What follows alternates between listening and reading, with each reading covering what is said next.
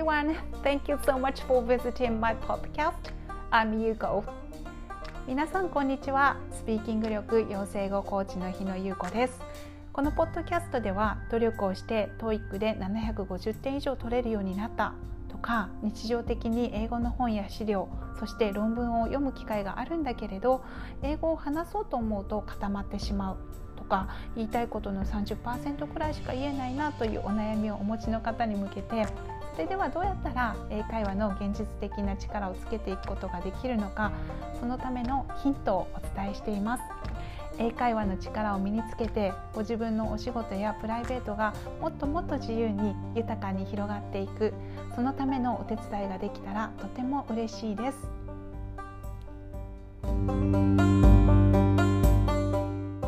今日のポッドキャストはゲストに英検1級英語コーチの弥生さんにお越しいただきました。弥生さんこんにちは。こんにちは。今日はよろしくお願いいたします。よろしくお願いします、はい、では初めに弥生さんあの弥生さんのことをねご存知ない方もいらっしゃるかもしれないので自己紹介をお願いしてもよろしいですか？はい、え私は英検1級英語コーチの弥生と申します。えーと、千葉県在住で4歳の男の子がいる、えー、旦那との3人家族で暮らしております。で英語コーチはですねあの実は副業でございまして、えーまオンライン講座とかメルマガとかを通じて英検1級の独学勉強をしている方のサポートをしています。で本業はあの外資系の IT 企業で、まあ、ビジネスコンサルタント兼プロジェクトマネージャーみたいな形であの仕事もする中で、まあ、英語コーチもさせていただいているというそういった活動をしております。ビジネスコンサルタント兼 IT マネージャーめっちゃかっこいいですね。まあそうですね。まあ、小さい会社なので、うん、結構いろいろ何でも屋さんなんですよね。そうなんですね。はい。じゃあ今日はちょっと役割と言われると、うん、なんかはっきりとしたものがないんですけど、うん、まあそんな感じの自己紹介をしております。はい。ありがとうございます。じゃあ今日はねあの外資系にお勤めされながらなおかつ英検1級の英語コーチとして活動されてる弥生さんのあのバックグラウンドいろいろお聞きできるの楽しみにあの話を伺いたいと思いますのでよろしくお願いします。はい、よろしくお願いします。はい、弥生さんあのーねえーと、小さい、まあ、小さい子さっきなんかどんなところからお話伺おうかなとかって考えてたんですけれどあの今ねあの外資系外資系企業ってあのあれですか、えっと、日本人の方とか外国人の方とか割合とかはどんな感じなんですか？今は半分ぐらいずつですかね。日本人の方が半分ぐらいでいろんな国の方が半分ぐらいいるので、うん、あの共通語は英語なんですよ。そうなんですねで私あの今日もいろいろ伺いたいなと思ってるんですけどでも弥生さんのあのでこれまでもお話しする機会があって弥生さんってすごいいろんな言葉に興味持ってらしたりとかいろんなカルチャーのことをこう、ね、あの生活されたり体験されたりお仕事も今あのいろんな国の人とされてるっていうことであの小さい時からなんかそういう外国語とか海外のこととかに興味があったんですか？ありましたね。あの、うん、当時はですそんな小学校で英語教育とかしてなかったので多分初めてアルファベットに触れたのが小学校5年生ぐらいだと思うんですね。うんうん、でお父さんから初めて自分の名前をアルファベットで書くとこうなるんだよっていうのを教えてもらってその時その違う言葉があるってことが嬉しくて嬉しくてしょうがなくて、その筆記体だったんですけど、何回も自分の名前をアルファベットでノートに繰り返し書いた思い出があるんですね。でもそこから、なんだろう、他の国の言葉への憧れみたいのがもうすごい育ってきたっていうのがもう初めての英語と私の出会いみたいな感じです。えー、文字からだったんですね、筆記体が。そうなんですよ。筆記台から入ったんですよ。かっこいいみたいになって。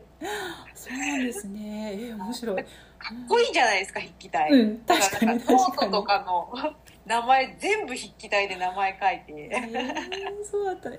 そその後はどんな感じであの進まれていったんですか？なんかうわ筆記体からなんかこう英語学習とかに進んでいったんですか？そこはね、うん、とはいえですね、うん、学生時代の私の英語の成績はそんなに振るわずですね、まあ、中学生からですよね本格的に学校で英語の勉強をし始めるのが、はいはい、なんですけど、うん、あの中学の時の英語の先生があんまり好きじゃなかったんですよね、そうするとなんか学校ではあんまりなんか真剣にやってないのと、面白くないっていうのがあったんですけど、あの唯一好きだったのはこの街のなんか英語学習塾っていうか英語だけを教えてるなんかおじいさんの教室みたいのに行ってたんですよ。えーうん。うん、でそのおじいさんが、うん、まあ、おじいさんって言ったら失礼かもしれないですけど。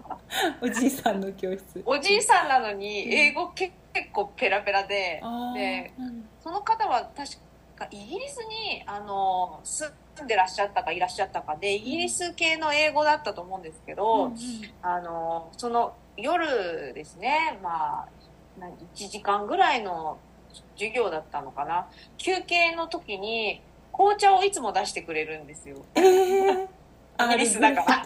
すごい。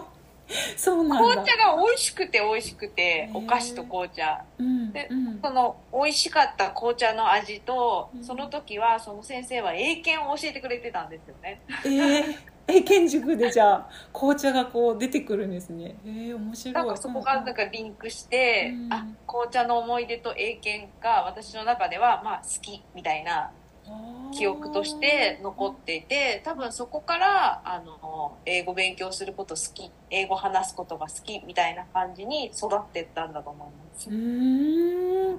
じゃあなんか学校ではそんなにこうねうわ好きって感じじゃないけれど学校の外でそういうこう面白い機会があってなんかこう勉強だけじゃなくてちょっと海外の文化みたいなね、うん、紅茶を通してみたいなことがあったんです。面白いですね。そうなんですね。白いですね。なんかその紅茶っていうのも英語文化じゃないですか。うん、で家では絶対に紅茶なんか飲ませてもらえなかったし、うん、だからその時しか飲めない貴重なものだったんですね。ちっちゃい頃の私にとっては。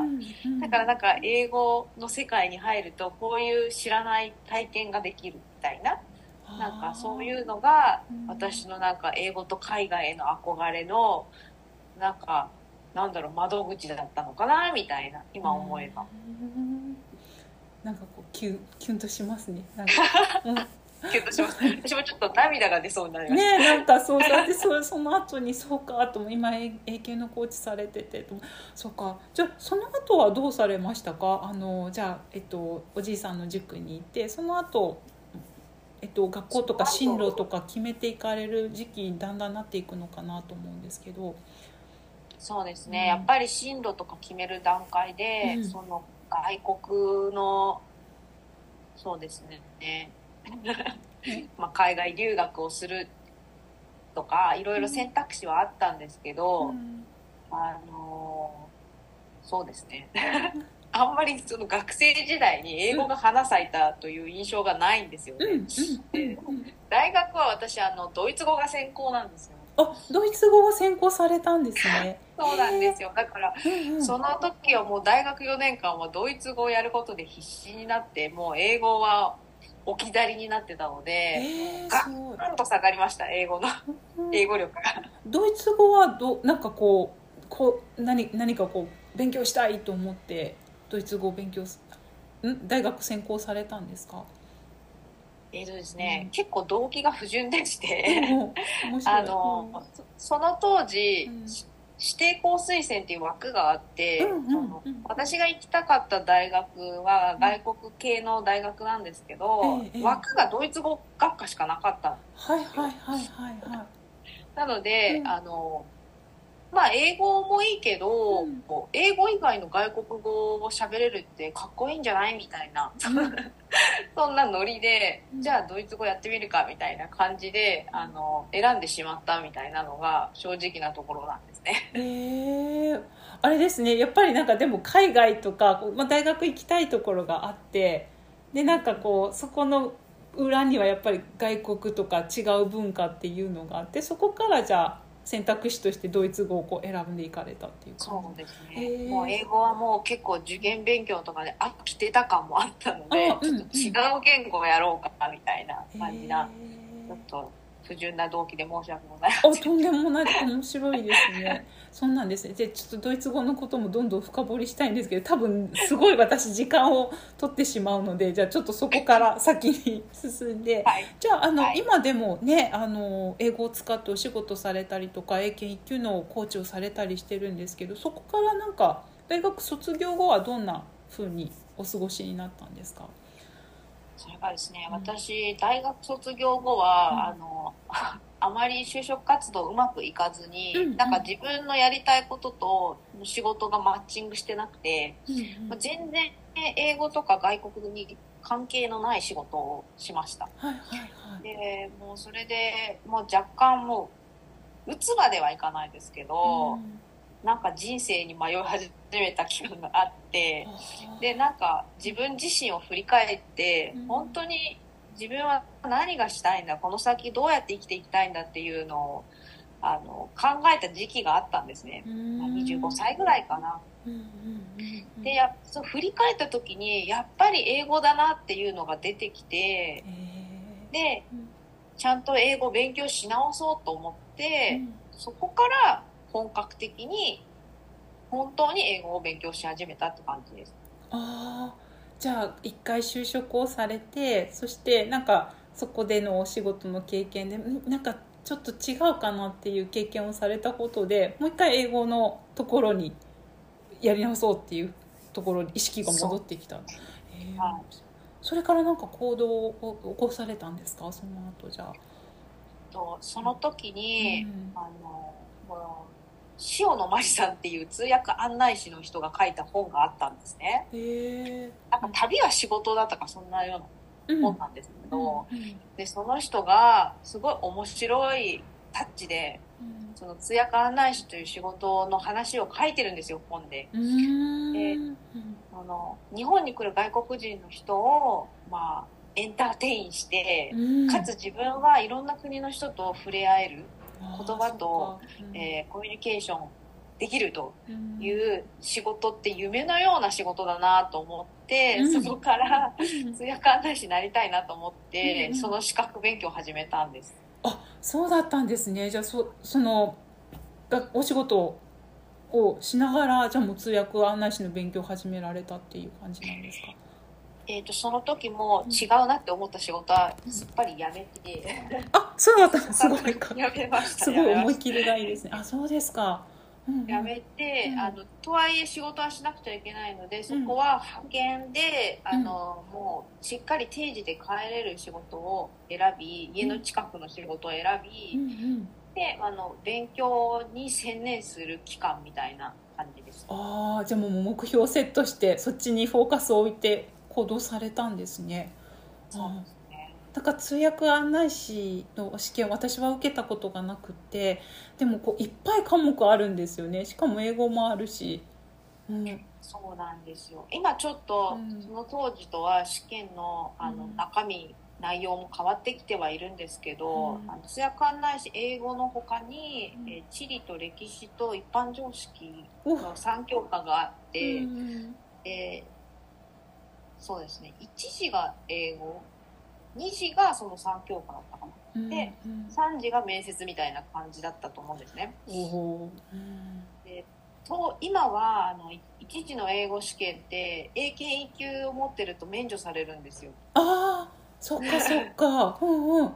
それいいね。当時はそれがなかったんですけど、うんうん。でかつその今はうん多分マークシートらしいんですねでも当時全部筆記だったから、あじゃあすごい大変ですね。違いも許されず。大変でした。あそうですか。それはどうどうです試験とか受けて結果はどうどうだったんですか？いや難しかったです。本当に難しくって、うん。結局2回落ちたのか。3回目でようやく合格したんですけうわおどめでとうございます。そうだったんですね。そっか。うん。難しいですよ。あの試験ねなんかただなんかだって英語ができるだけではないですもんね。いっぱいいろんな知識がないといけないからこ国家資格ですよね。国家資格なんですよね。ああすごい。どうどうでしたか？じゃあそのじゃあもうね合格されて通訳ガイドの資格を取ってそそれからはどんな感じだったんですか？通訳ガイドの資格を取ったんですけども、あのやっぱり試験のための勉強ってうん書く、読むが中心じゃないですか、まあ、聞くもありますけど。ああそっかそっか。うんでスピーキングは置いてけぼりだったんですよね、うん。うん。だからし資格は取ったけれどももうこれでガイドとしてデビューできる資格はあるはずなんですけど、うん全然スピーキングに自信がなかったんですよその当時。ああそっかそっか。でなんか今すぐガイドになるってちょっと無理じゃない？みたいなうん。弱気な 感じだったので、うん。もうなんかそこをちょっと今度は克服しようと思って今度はワーホリで、うん。えーオーストラリアに行って、まあ、ちょっとスピーキングをブラッシュアップしようということでオーストラリアに行ったんですよ。弥生さん行動力がめっちゃすごいですね。こうここがパーツだと思ったらそこに飛んでいくっていうそうなんですそうでねすね。今思えばあの結構ちょっとつ盲信ですよね。もうすごいすごい。そうなったんですね。ねおオーストラリアにじゃあ、えっと、ワーキングホリデーのじゃあ制度を利用してじゃあその後もう立たれた。おどうでしたか、ね。オーストラリア行って、うん、完全に打ちのめされましたね。なんかうんうん。やっぱうりん。試験のための勉強は、うんまあ、それはそれでもちろうん。ん力はついてると思うんですけど、うん。そのじゃあそれを使って話すコミュニケーションを取るとはちょ直結しないのでう、んうん。なんかそのかつオーストラリアってものすごい訛りが強いんですよ。うんうんうんうん。 Aussie English が。うんうんうんうん。うちが初めに降り立ったのがケアンズだったんですけどあのあそうだったんですね。うんうん北に行けば行くほど鉛が強いんですよオーストラリアって。でケアンズ最も最も鉛が強いので。そっか。じゃあ結構コーチトレーニングだったね。そう。そうなんです。初めてその第1泊目に宿泊しようとした、うんそのなんだ？そのアコモデーションの,、うん。その管理人さんみたいなおばさんがいたんですけど、うんうん。全然何言ってるか分かんなくて。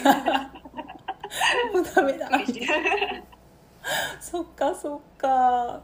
そうだったんですね。なんかあれですもんね。やっぱり結構独特のな慣れるまでちょっと時間かかったりしますもんね。そういう発音とかもね。かかりますね。うん今でも覚えてるのが、エレベーターのことをリフトって言うんですよ、うん。リフト。リフトって言われてもリフトはどこにあるんかい？みたいな感じだったんでスキー場のやつとかね探すみたいな。そっか。なんだ、うん。なんだかな。あのちょっと待っててみたいな、うん。あの in ten minutes って言われたんですよ、うんうん。でもなんかうんうん。 in と in ten minutes っていう言い方を初めて聞いたので in ten minutes はうん何、10分以内ってことなのかい？みたいなうん。風にその当時は捉えて今でも覚えてるんですけど、うん。でも in ten minutes は10分後っていう意味なんですけうんど、それが分からなくて、うん10分間その人の周りうろうろしてた。そうありますあります。絶対ありますよねそういうことね。なんかね。あそうだったんですね。あでもえどれぐらい行かれていたんですか？オーストラリアにはオーストラリアは最初は1年間の予定だったんですけれども、あの結局ちょっと延長しまして最終的に1年8ヶ月ぐらいいましたそうだったんですね。なんかこうその間はじゃあ語語学学校とかに行かれたんですか？ワーキングホリデーだったら。はい。最初はうん。やっぱり語学学校に行くのがいいだろうとあの情報を得ていたので、うんうん。語学学校に行くもののですね、うん。やっぱりお金が続かないうん。ので、あの3ヶ月だけ語学学校でそこで人間関係というかあのネットワークを友達を作り、えーでその後は、うん。その語学学校で出会った友達と、うん。あのずっと続続きながら、うん。えーバイトをしえー。勉強をする旅行をするみたいな毎日でしたなんかこう弥生さんがこう海外に行かれた目的ってこうスピーキング力をつけようっていうことだったと思うんですけどその時に何かこう気をつけていらしたこととかありますか？なんかこう話す力をつけようって思った時に工夫されていたこととか。えっとね一つはうん第一にうん日本語を話さないっていうことを心に決めてました。おおそうあそっか。うんうんうんうん。あのとはいえうんオーストラリアとか結構アジアの人がいっぱい来てるので、うん。日本人もたくさんいるんですね学校。にうん。だからなるべく日本人の人とつるまないようにしてあーもううん。自らを英語世界に没頭させようと思って絶対にうん。英語英語しか喋らないぞって決めてたんですね。あーすごい。日本人に対しても英語喋ってたから、うん。変な人だったと思います。でもそっかそれぐらい意思を持ってこう英語世界に行こうっていうふうに思われてたんですよね。思ってましたね。うん。もうその時は結構あの本当に通訳案内士になりたいって思ってたので、うん。その、うん。まず絶対にせっかく行くからにはものにしてやると思って、うん。絶対に英語以外喋らないって思ってたの。うんとあとはなんかうまいこと言ったら、向こうで旅行関係の仕事にありつけたらうん。日本で仕事するにあたって、うん。そのこんなあの仕事してましたオーストラリアでっていうふうに、まあ、キャリアになるんじゃないかな、えええええええだからそういうチャンスとかもすっごい探してました。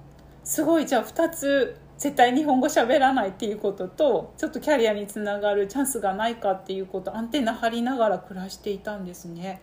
おおねうんそれだけは出ましたねなるほどなるほど。ねなんか私の知り合いの人もやっぱりこう日本人の多い地域に留学をされてでもやっぱり絶対日本語喋らないとこうっていうふうに決められた方がいたんですけどで最初はやっぱりこうしんどかったけどだんだん慣れたらちょっと心穏やかに暮らせるようになってきたっていうことをおっしゃってたんですけど弥生さんはどうですか？その英語だけの生活みたいなの。途中でくじけましたね。あくじけました。っていうかうんうんうんあのすっごい落ち込んだ時ありましたね。なんかこうやっぱりうん。停滞期ありますよね、あー最初はいいんですけど、うんうん。うん。あの苦しくなってくるんですよね。そのなんだろう自分の言いたいことが伝わらない苦しさみたいのが、とか周りはどんどん上達していくのに自分だけ置いてかれてるような苦しさみたいのがああそっか、でうんうん。なんかその当時韓国人の女の子とよくつるんでたんですけど、うんうん。なんか同じぐらいのレベル感の 子お友達がいて、うんうん。その子となんか語り合って泣いてえー。頑張ろうみたいな感じで、すごいお友達ですね。そのね語学について熱く語れる友達ってなかなかいいですね。そうな。なんですよ。まあ今でも時々連絡取ってますけどでもなんかうん。そんなこともありましたね。どうやってじゃあもうそのお友達と励まし合ってそういう停滞期とかなんかこうねきっと外から見たら上手くなっているんだと思うんですけどご自分の中でモヤモヤしたりっていうのはその乗り越えていったっていう感じですか？お友達と励まし合って。そうですね。やっぱり友達と励まし合うとかが大事かな、うん。どうやって乗り越えてたのか今となってはちょっとあんまり覚えてないんですけど、そうですねあとはちょっと場所を変えたことによってうん。一回リセットしたっていうのもあったかなうん。うん。なるほど住ん。でる場所を変えたん。ですか住ん。でる場所ですねあうん。の最初ブリスベンの語学学校に行っていて、うん。ブリスベンに半年ぐらいいたと思うんですよ。うんうん。でそこからその仕事をやっぱりブリスベンだと旅行関係の仕事全然ないので、うんうん。あのもっと仕事がありそうなところへ行こうということでですね、うん。あのまあ、シドニーに移り住んだんですけど、はいはいはい。まあ、そうするとそのもうシドニーは今度全然知ってる人がいないので、うんうん。あのまたリセットできるじゃないですか。ああそうですね。新しい自分みたいな。ちょっとこっちのパッケージでいこうみたいな。プチプチリセットみたいな。そうだったんですね。なんかじゃあお仕事もそうあのね絶えずこうきっかけを探していらっしゃっていうことだったんですけど結局向こうで何かお仕事を探探されたんですかね？その、探しました。うん。けど、うん。あのほ結局あの結論から言うと旅行関係の仕事にはありつけなかったんですね、うんうんうんうん。ただあのチャレンジはしたんですよね。ボランティアもしたし、まず最初にうん。ブリスベンのインフォメーションセンターっていうのがあるんですけど、うん。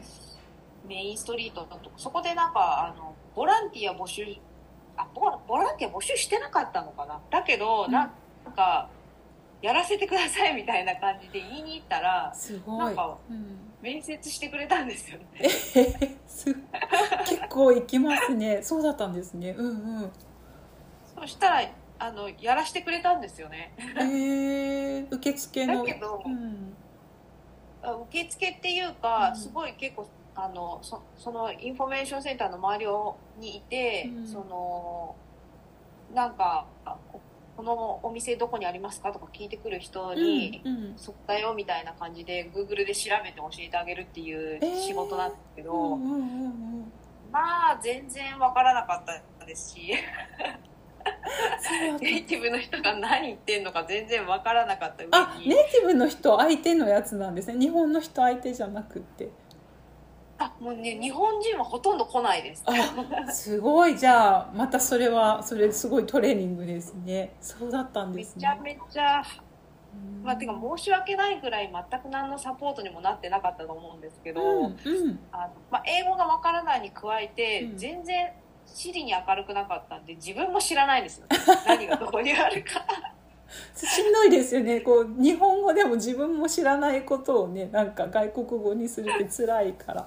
そうですか。そっかそっか。でもそのなんかいろんなことをトライして最終的に多分現地で就職されますよねでもね。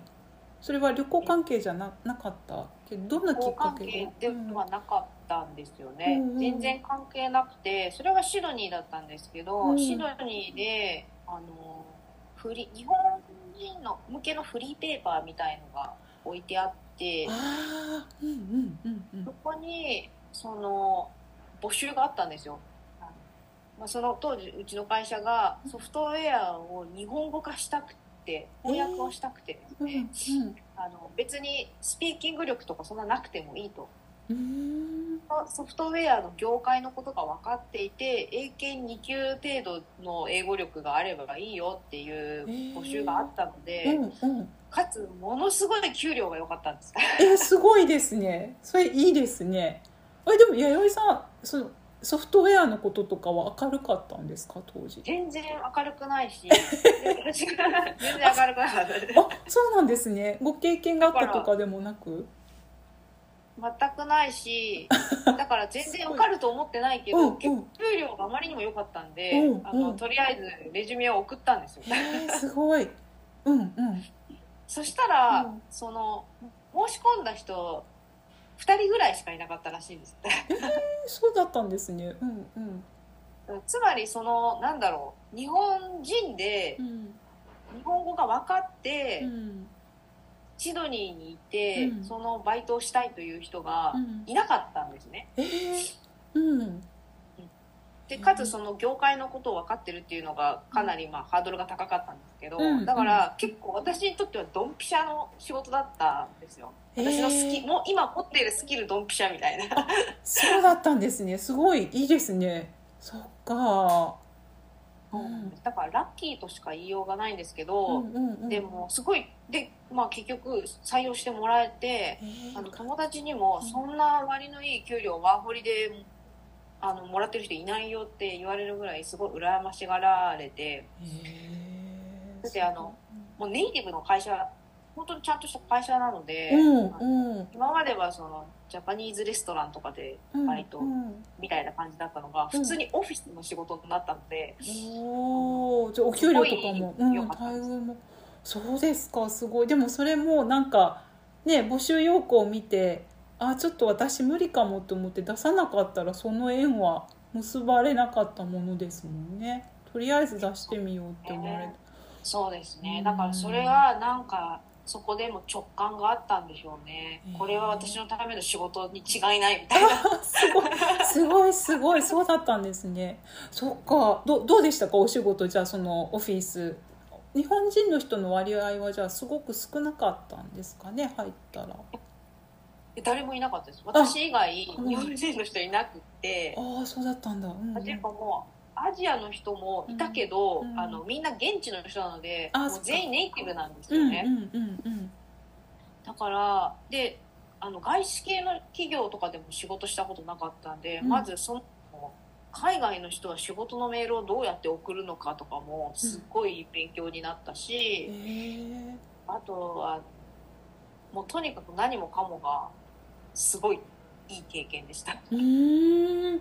なんかすっごくびっくりされたこととかありますか？日本でお仕事経験されたりとか社会人も経験されててで海外でそういうこうオフィスに入って、ね、あお仕事された時になんかこうカルチャーギャップギャん？カルチャー？なんかびっくりカルチャーショックか？とかなんかありましたか？もうありすぎて。もうあの私が最初に入った会社っていうのは、うんうんもう典型的な日本企業だったので、うんうん。もうなんか全てが全然違う。そそもそも机の大きさが全然違う。あ日本ーのオフィスってすっごい狭いじゃないですか、うんうんうん隣の人もすぐ近くじゃないですか、うんうん。でなんかこう島みたいになってる、はいはいはい。並んでるんですけど、うんうんうん。こんなに広くていいんですか？一人分のスペースみたいなそっあか。とパーテーションついてる。パーテーションついてるのとか、はい。なんかあれですよね。海海外のこうオフィスとかって結構プライベートな空間っていうか空間大事にしてるような印象がありますよね。空間大事というか、本当に土地が広いせいか土地無駄にスペース使ってるぐらいの私から見ると。めっちゃいいですね。ここに3人ぐらい座れるよみたいなうんうんうんうん。へえ。でもなんかじゃあそういうもう現地の人がすごく多くって現地の人も多分その外国の人っていうのかなこう英語とかまあカルチャーとかもこううん英語がこうまあセカンドランゲージだったりとかそういう人たちとお仕事される機会あんまりじゃあその仕事その会社の中でもなかったのかなと思うんですけどなんかどうどうですか？その外国のその、まあ、現地のネイティブの人たちの中に入って働く時に弥生さんが気をつけてたこととかありますか？そうですね。その当時はですね、えーあのまあなんだろう働く中で学んだことなんですけど、うん。最初その自分英語コンプレックスがすごいあったので、うん。自分は英語ができないと周りの人に比べて、うんうん。だからついついなんかちょっと分かったふりとかをしてしまう傾向があったんですね。ああそっかそっか。うんうん。でもそれはただの会話だったらそれで許されるけれうんども、うん仕事だったらうん。分かったふりは許されないじゃない。間違える元になるじゃないですか。ああそっかそっか。それでやってるとだんだんねあの誤解が生じてってなりますもんね。うんうん。だからもう分からない時は分かりませんって言おう言う言うべきだっていうのを、まあ、そこで初めて本当に今更ながらって感じなんですけど、うん学んで。うんうん。だけどそのよくよくみんなが話してるのとかも聞いてみたら、うん。あの全然ネイティブ同士だって普通に聞き返してるわけなんですよ。うんうん。そりゃおじいさんだって耳が遠いから聞き聞き取れない時とかあるのでうん。普通に何回もこの人聞き直すなっていう時とかもあって、うんだじゃあこんなネイティブの人でもこんな何回も聞き直してるんだから私が23回聞き返すことなんて何でもないことなんだっていうのをなんか初めてその時に気づいて、ああそっか。うんうん。ね、なんかそう聞き返さないことでななんで今までこんなにこうなんだろうミスコミュニケーションを起こしてたんだろうみたいな、ああそっかそっか。うんうん。で堂々と聞き返せるようになった途端にやっぱりものすごくやっぱコミュニケーションの幅が広がったというか深みが増したっていうか、うんあのうん本当に相手を理解する姿勢みたいのがちゃんと自分で持てるようになってやっぱりそこからうん。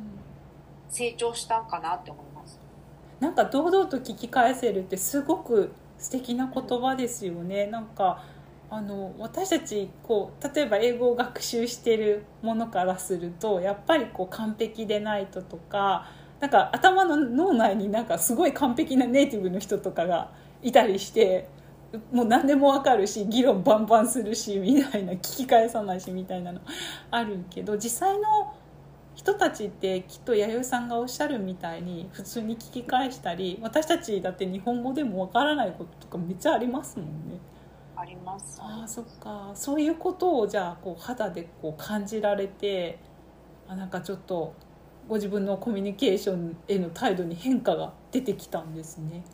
そうですね。なんかそういうちょっとしたことかもしれないですけど、うん。でもやっぱり本当に英語で生活している人たちと触れ合うことで初めて気づかされることみたいのはあのいっぱいあったと思います。あー。じゃあこうまちもう分かんなかったらじゃあその時からもう一回もう確認するっていうことを普通にされるようになったんですね。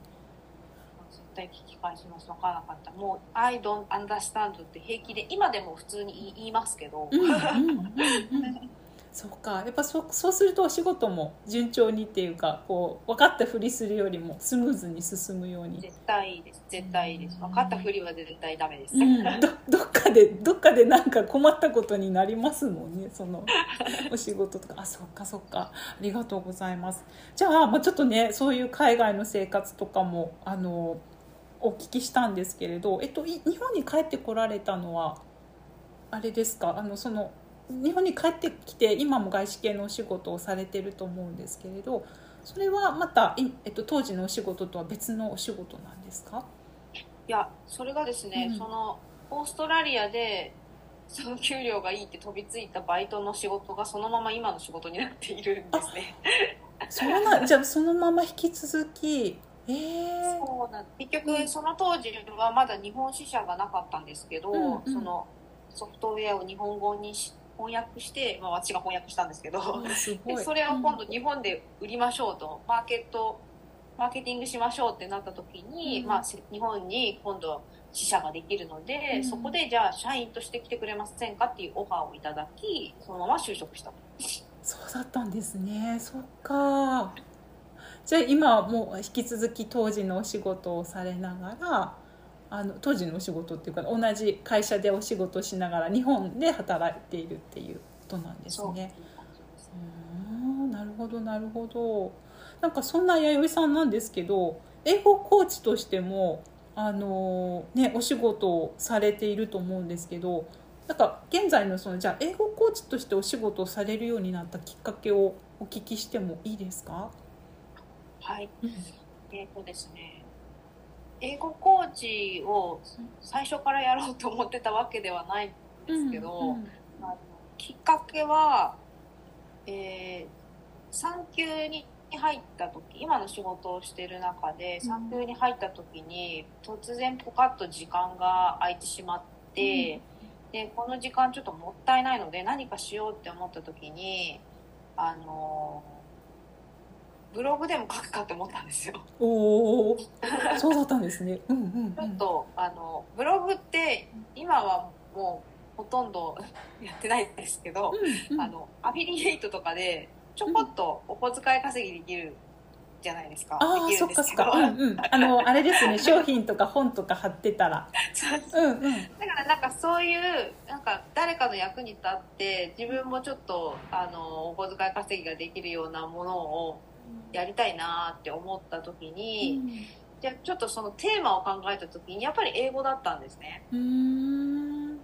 でじゃあ何がいいだろうって思った時に私英検1級まだ取ってなかったんですよその時、うんうんだからじゃあ英検1級を3級中に取りましたみたいなキャッチフレーズで言ったらちょっと目を引くんじゃないって思って すごいテーマ決めてから活動をするっていう。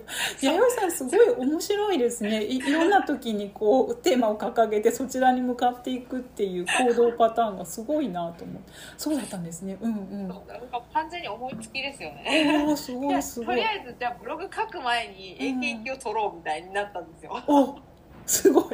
すごい。そうなんだ。あじゃあえブログのあのなんていうのかなタイトルっていうかこう内容のためにも英検を頑張ろうみたいな感じなそうなんですね、ちょっとおかしいですよね。面白い面白い。そうだったんです。うんうんだからだけど、うん。それがね結果的には良かったんですよね、うん。その英検一級のモチベーションが全然なかったんですよ私の中で、うんうん。だけどこれはこのブ私のブログを書くためのうん。ネタだと思って、だから絶対に合格しなくちゃいけないみたいなものすごいコミットされたんです英検一級がそこで。そっかそっか。題材ですもんねもうね。でそれスイッチ入ると、うん。もうその英検一級のことしか考えない期間、まあ、10ヶ月だったんですけど、うん。入ったのでうん。ものすごい伸びましたね点数得点が。ああすごい。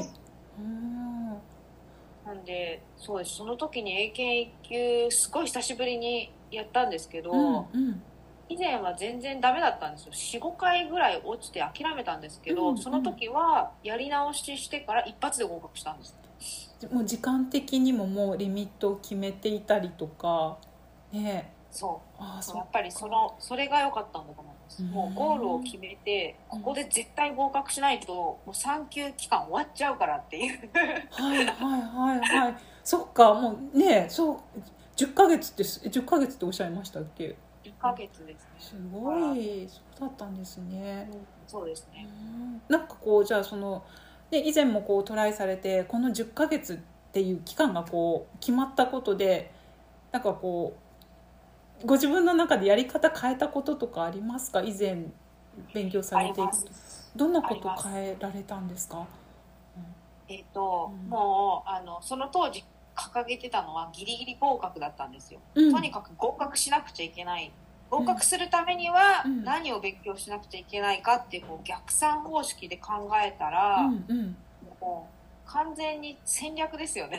テストに合格するための戦略をものすごく考えたんですね。すごい。ギリギリ合格。うんうん。ギリギリ合格。だから合格。うんそっかそっか。すごい面白いですよね着眼点がね。そう。で、うん。だからもうご無駄なことを一切排除しようと思って合格するためには、うん。あ英検に合格するためには8割取らなきゃいけないって言われてるんですけど、で全体で8割取るためにはうん。どこをどれぐらい伸ばしたらいいのかどこで何点プラスしたらいいのかっていうのを、うん。あの分析したんです自分で。さすがさすが。そうなんですね。うんうんうん。そしたらもうあの5位ではプラス8点とかうん。リーディングではプラス5点とか、うん。そういうふうにもう1点ずずつっていうか、うん。そのそれぐらいのレベルで出てきたので、うん。もうそうするとターゲットが明確なので、うん。じゃあこのギャップ埋めるためには、うん。私は今何をしたらいいかっていうふうにうん。勉強の計画を考えてその通りにやってったら、うん。まあ過去問解くたびに点数上がってったんですよね。うーん。そっかもう着実にすることが分かってるからそこに狙いを定めて学習をしていくとやっぱり過去問とかにも結果が出てくるっていうことですよ出てね。くるし、うん。やっぱりその自分で自分の立ち位置が分かってると、うん。伸びたことも分かるんですよ、うんうん、プラスそうそう2点になってる今みたいな。うん。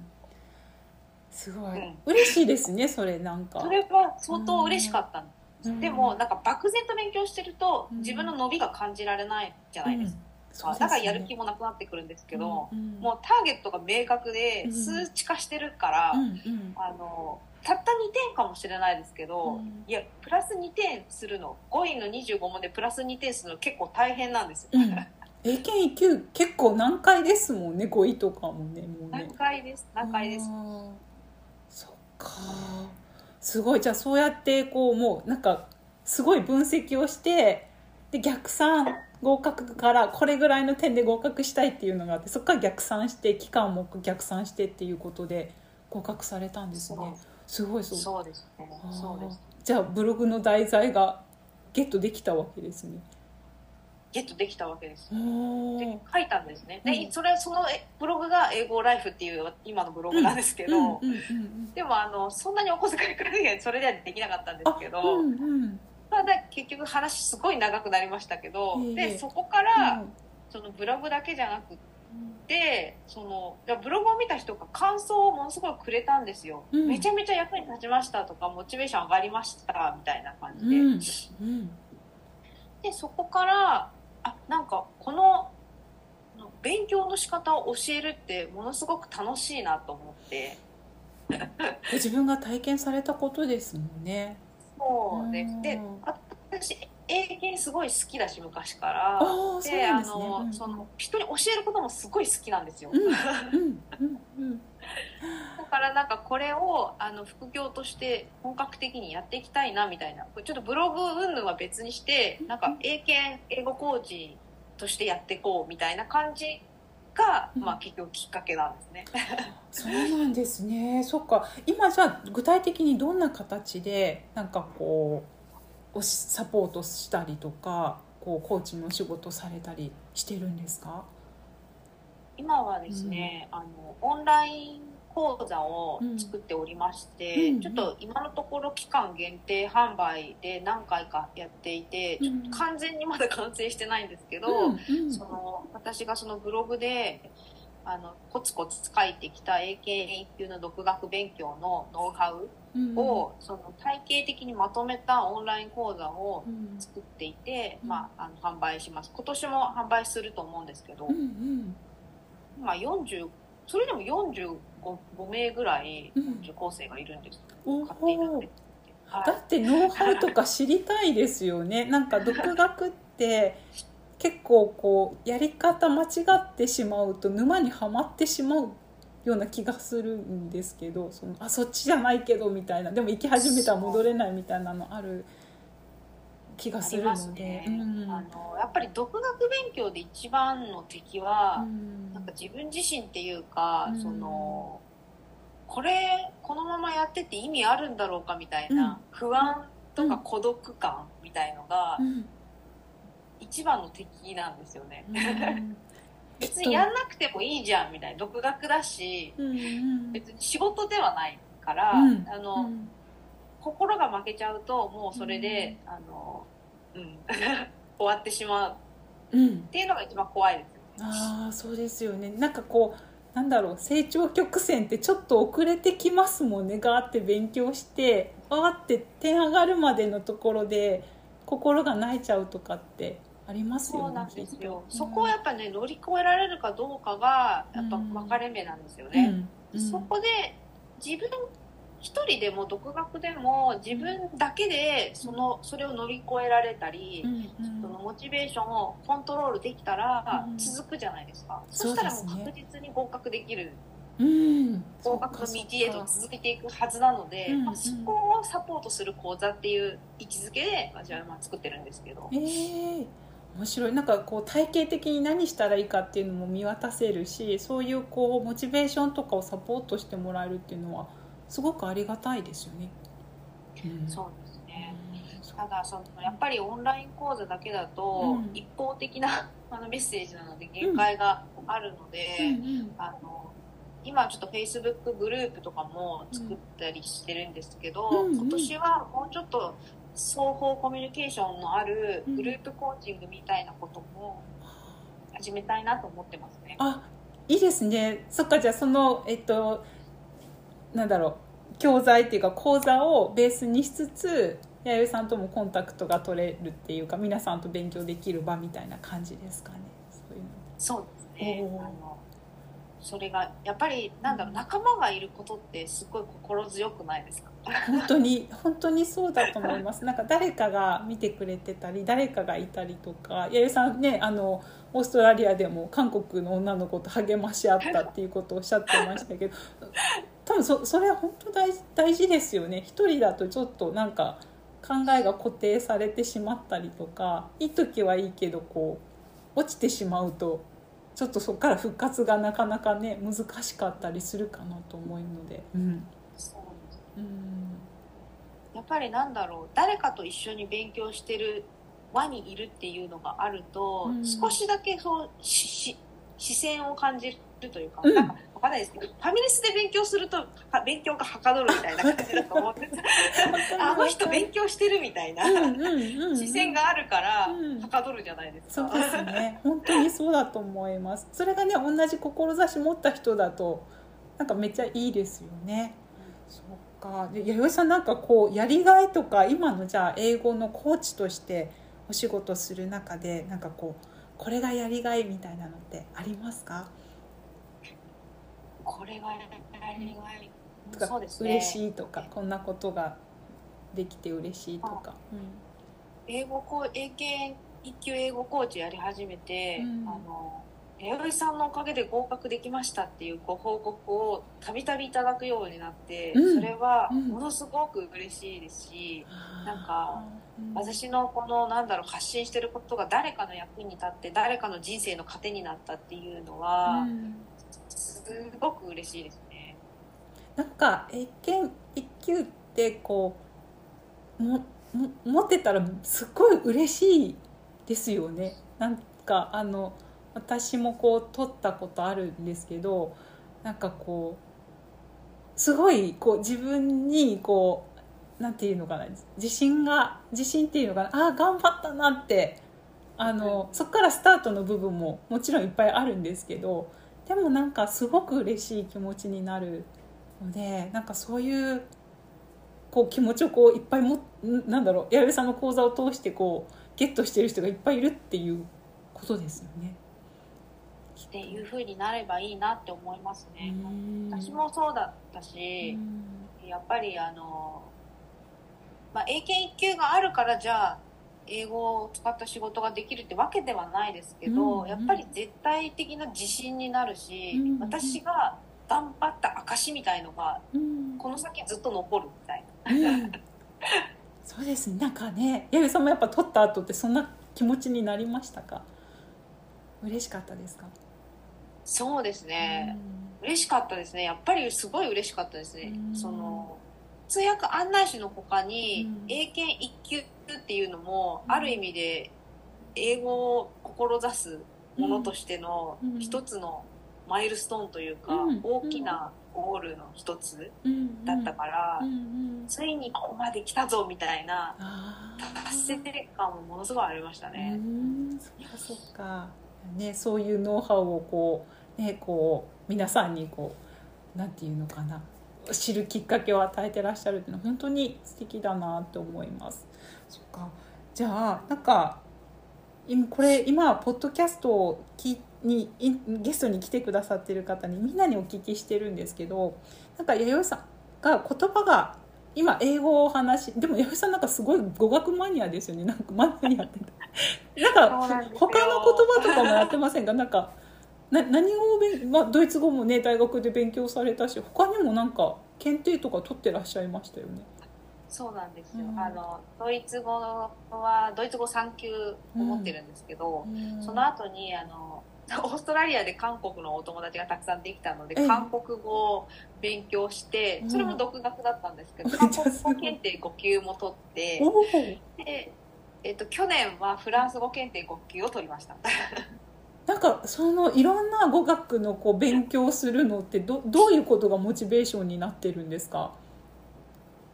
何ですかね、うん。あの、まあ、資格試験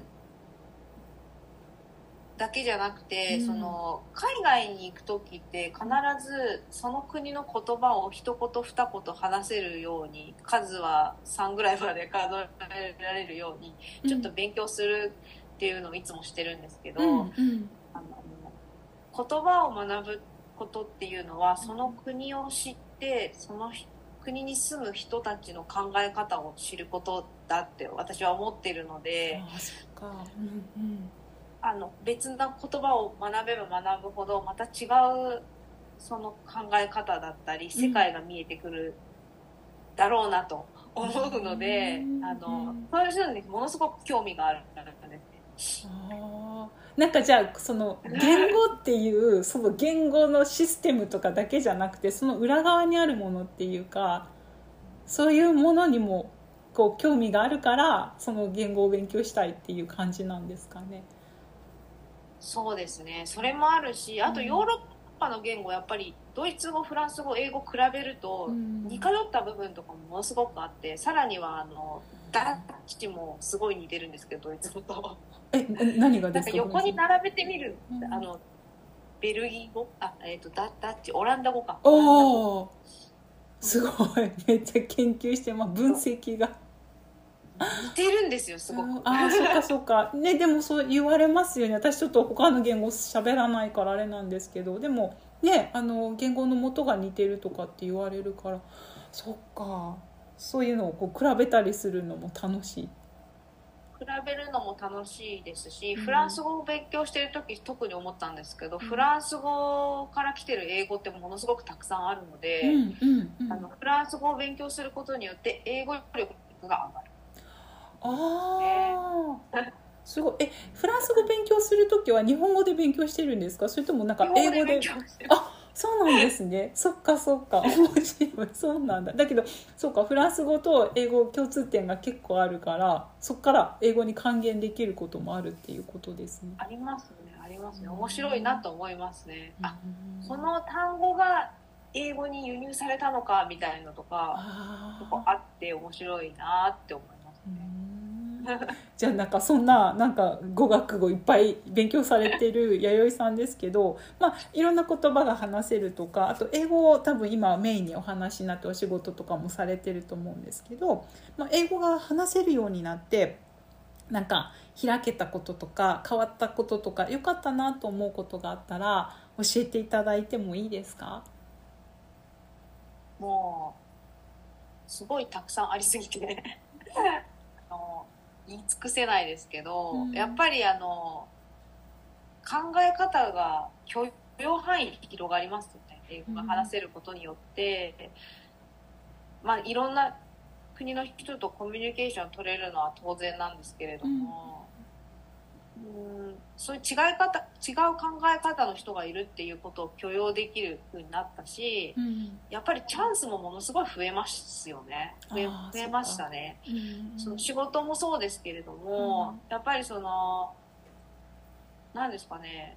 英語じゃないと得られない情報とかもあるし、うん。英語の情報の方が実は早かったりとかうん。うんするのでやっぱり英語ができる人とできない人の情報格差ってすごいなって最近は特にそう思いますし、なんか英語ができないがゆえに使えてないツールがあったりとか、うん。知らない情報があったりとかするってことを考えると、うん。私はすごいめその点では恵まれたなっていうのがありますね。なるほどなるほど。そっかそっかね今その業界とかでもバリバリお仕事されてるからこそ感じられることもあるのかなって思うんですけど。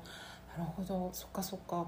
じゃあ今あのこのポッドキャストをこう聞いてくださってる方って英語力こう頑張ってつけていらしてでもうちょっと英会話力今度頑張ろうかなって英会話力作り頑張ろうかなって思ってくださってる方が多い多いんですけれど、まあ、そうやって英会話力作り頑張ってらっしゃる方に向けてメッセージとかアドバイスがあったらお願いしてもいいですか？はい、はい。あの私はあの一番最初にスピー一番最後にスピーキング力を、まあ、得たというかあうん。見つけたので、まあ、偉そうなことは全然言えないんですけどあの以前あの優子さんがポッドキャストで言ってたことを私もまさに同感したんですけどあの頭の中で妄想する。自分がその英語頭の中で英語を話すっていうかあの独り言みたいな感じかもしれないですけど、その英語を話してるシチュエーションの自分を妄想するのってものすごいスピーキングに重要だって思思いますね。そっかそっか。うん今でも結構やりますけど、まあ、これは私のやり方かもしれないですけどなんか英語でプレゼンしなくちゃいけない時とか英語でなんか話すシチュエーションがある時にうん。もうシミュレーションするんですよね自分の頭の中で。その状況を思い浮かべてもう妄想レベルです。いやさんも妄想がめっちゃじゃあ使ってらっしゃるんですね。妄想が、うん妄想がねすごいんですよ、でも それをやっとくとうんうん。現実に外国人が前に現れた時とか現実にお客さんが前に現れてその説明しなくちゃいけなかったシチュエーションになった時に、うんその一回やってるからうん。それ通りにやればいいから、あー。結構出てきやすいんですよ言葉が。ああそっかそっか。よ予備練習っていうか予行練習が脳内で完了しているっていう感じですかね。うん。これはあのすっごいおすすめしますうね。ん。今でもしていらっしゃるんですね。うん。してますねしてます。あの英検1級の二次面接の時でも、うん。あのそれやったんですけおどい。ろんなスピーチとかをしなくちゃいけないんですけど、そのスピーチも、まあ、一旦自分の中で妄想してうん試験官に対して話してる自分を描き、でも話す言葉自分の言葉を頭の中で作っておけば、うん同じような質問をされた時にそれが出てきやすくなるんですよ。うんうんうんうん。だからそれはすごいあのいいと思いますねスピーキングの勉強。ありがとうございます。ぜひ妄想を皆さん一緒に頑張りましょう。ね、いいですよね。こうシミュレーションできるってね。ありがとうございます。じゃあ今日ちょっとねいっぱいお話をあの伺ったんですけれど、あのこれを聞いてらっしゃる方で英検1級挑戦したいなって思われる方もたくさんいらっしゃるんじゃないかなと思うので、なんかこう弥生さんにこう。アクセスを弥生さんにどうやったらこうつながったりとか弥生さんの講座とかをこうチェックしたりすることができるか教えていただいていいですか？はいえー、と私はブログを書いておりましてあの最近あんまり更新してないんですけど英語ライフというブログがあってその中で、えー、と英検1級スタートアップ無料講座っていうメールの講座あの5日間毎日1つずつメールが来るんですけどそれを沿ってやっていただくとあの英検1級をの勉強を始める準備ができるよというあの無料の講座がありますのでそちらを登録していただくとあの自動的にメルマガ登録されますのであの今後オンライン講座のあの期間限定発売のご連絡でしたりあとはグループコーチング、えー希望の方へのお知らせでしたり等々受け取れますので、まあ、私とつながることができますのでもしねあのこれから今年英検1級やろうって思ってる方とか、うん。あの今勉強してるけどちょっとあの壁にぶつかったっていう人などいましたらあのぜひ無料の講座を行ってみてください。あじゃあえっと英語ライフっていうところから英語ライフのブログね可愛い猫ちゃんとかある。そこに入るとじゃあ無料のあのそのメール講座が受講できるっていうことあわかりました。とフェイスブックとかツイッターとかもされてるんですかね、うん。はい、Facebook、Twitter もしておりますので、それもあのブログにリンクもありありますし、うんうん。ありますね。わかりました。じゃあ後でまたあのね弥生さんのその英語ライフのえっと 名前忘れちゃったあの アドレスとすいません最近言葉が出てこなくて ごめんなさいアドレスとあとはあのツイッターとフェイスブックのアカウントもあのショーノートに載せておければと思いますので、はい、ご興味ある方ぜひアクセスしてみてください。じゃあ弥生さん今日はあの長い間お時間いただいてありがとうございました。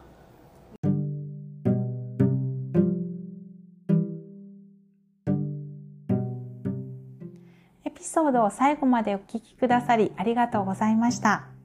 この放送があなたのお役に立ったなと思われたら、ぜひ配信登録やお友達にお知らせしていただけたらとても嬉しいです。